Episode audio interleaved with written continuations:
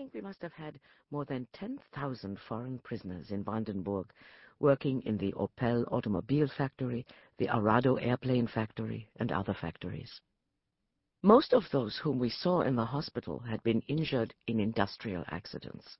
While building the economy of the Reich, they would mangle their hands in metal presses, burn themselves in flaming forges, splash themselves with corrosive chemicals. They were a slave population, conquered and helpless, transported away from their parents, wives and children, longing for home. I did not dare look into their faces for fear of seeing myself, my own terror, my own loneliness. In our cottage hospital, each service was housed in a separate building. We on the nursing staff ate in one building, did laundry in another, attended to orthopedic cases in another, and infectious diseases in yet another. The foreign prisoners were rigorously separated from German patients, no matter what was wrong with them. We heard that one time a whole building was allocated to foreigners suffering from typhus, a disease that comes from contaminated water. How they had contracted such a disease in our beautiful historic city, which had inspired immortal concertos, where the water was clean and the food was carefully rationed and inspected by our government, was impossible for simple girls like us to comprehend.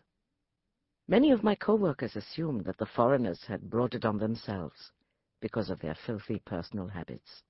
These nurses managed not to admit to themselves that the disease came from the unspeakable conditions under which the slave laborers were forced to live. You must understand that I was not really a nurse, but rather a nurse's aide, trained only for menial tasks. I fed the patients who could not feed themselves and dusted the night tables. I washed the bedpans. My first day on the job, I washed 27 bedpans in the sink as though they were dinner dishes. I washed the rubber gloves. These were not to be discarded like the thin white gloves you see today. Ours were heavy, durable, reusable. I had to powder their insides. Sometimes I prepared a black salve and applied it to a bandage and made compresses to relieve the pain of rheumatism. And that was about it. I could not do anything more medical than that. Once I was asked to assist at a blood transfusion. They were siphoning blood from one patient into a bowl, then suctioning the blood from the bowl and into the veins of another patient. I was supposed to stir the blood to keep it from coagulating. I became nauseated and ran from the room. They said to themselves, well, Greta is just a silly little Viennese youngster with almost no education. The next thing to a cleaning woman, how much can be expected from her? Let her feed the foreigners who have chopped off their fingers in the machines. I prayed that no one would die on my watch. Heaven must have heard me, because the prisoners waited for my shift to be over, and then they died. I tried to be nice to them. I tried to speak French to the Frenchmen to assuage their homesickness.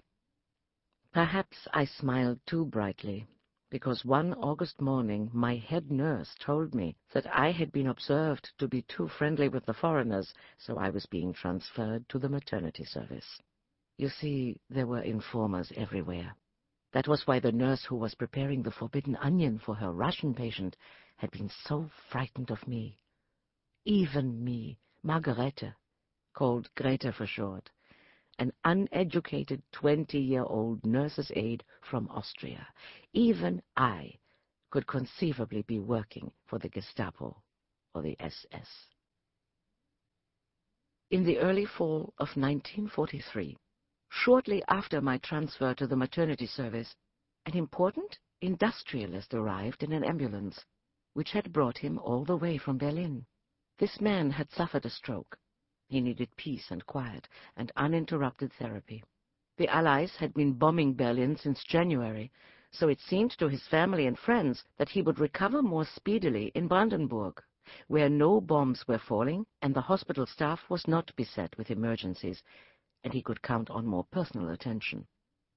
Perhaps because I was the youngest and least skilled, and not badly needed elsewhere, I was taken away from the babies and assigned to care for him. It was not very pleasant work. He had become partly paralyzed, and he had to be led to the bathroom, hand-fed every morsel, bathed and turned constantly, and his flaccid, powerless body had to be massaged. I did not say much about my new patient to Werner, my fiancé, because I believed it might trigger his ambition, and that he would begin to press for the advantages we could gain from my close association with such an important personage. Werner was always on the lookout for advantages. Experience had taught him that advancement in the Reich occurred not because of talent and ability, but because of connections, friends in high places, powerful relatives. Werner himself was a painter, imaginative and quite talented. Before the Nazi regime, his gifts had brought him nothing but joblessness and homelessness. He had slept in the forest under the rain, but then better times came. He joined the Nazi Party and became a supervisor of the paint department at the Arado aircraft factory, in charge of many foreign workers. Soon he would be an officer in the Wehrmacht and my devoted husband. But he didn't relax. Not yet. Not Werner. He was always looking for something extra, an angle, a way to climb upward to a spot where he would finally receive the rewards he felt he deserved. A restless and impulsive man, he dreamed of success. If I told him everything about my important patient, he might dream too much.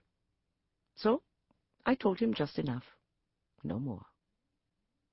When my patient received flowers from Albert Speer, the Minister for Armaments and War Production, I understood why the other nurses had been so eager to give me this job.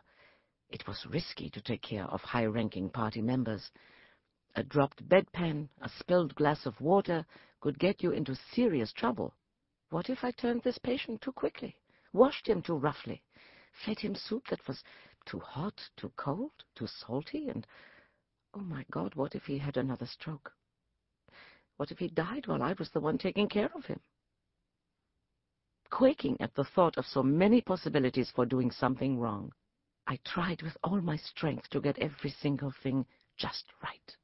So, of course, the industrialist thought I was wonderful. You are an excellent worker, Nurse Margareta, he said, as I was bathing him. You must have considerable experience for one so young. Oh, no, sir, I said, in my smallest voice. I have only just come from school. I do only what they taught me. And you have never taken care of a stroke patient before? No, sir. Amazing. Every day he recovered a little more motion, and his voice became less slurred. He must have been encouraged by his own recovery, for his spirits were high. Tell me, Nurse Margareta, he said as I was massaging his feet, what do people here in Brandenburg think about the war? Oh, I don't know, sir. But you must have heard something. I am interested in public opinion. What do people think about the meat ration? It is quite satisfactory. What do they think about the news from Italy? Should I admit that I knew about the Allied landings? Did I dare? Did I dare not? We all believe that the British will be defeated in the end, sir. Do you know anyone whose boyfriend is fighting on the Eastern Front? What do the men write in their letters home? Oh, the men don't write about the fighting, sir, because they don't like to worry us, and also they fear that they might give away some important detail, and the enemy might capture the mail and read it, and their comrades might be endangered. Have you heard that the Russians are cannibals? Have you heard that they eat their young? Yes, sir. And do you believe that? I took a chance. Some people do, sir.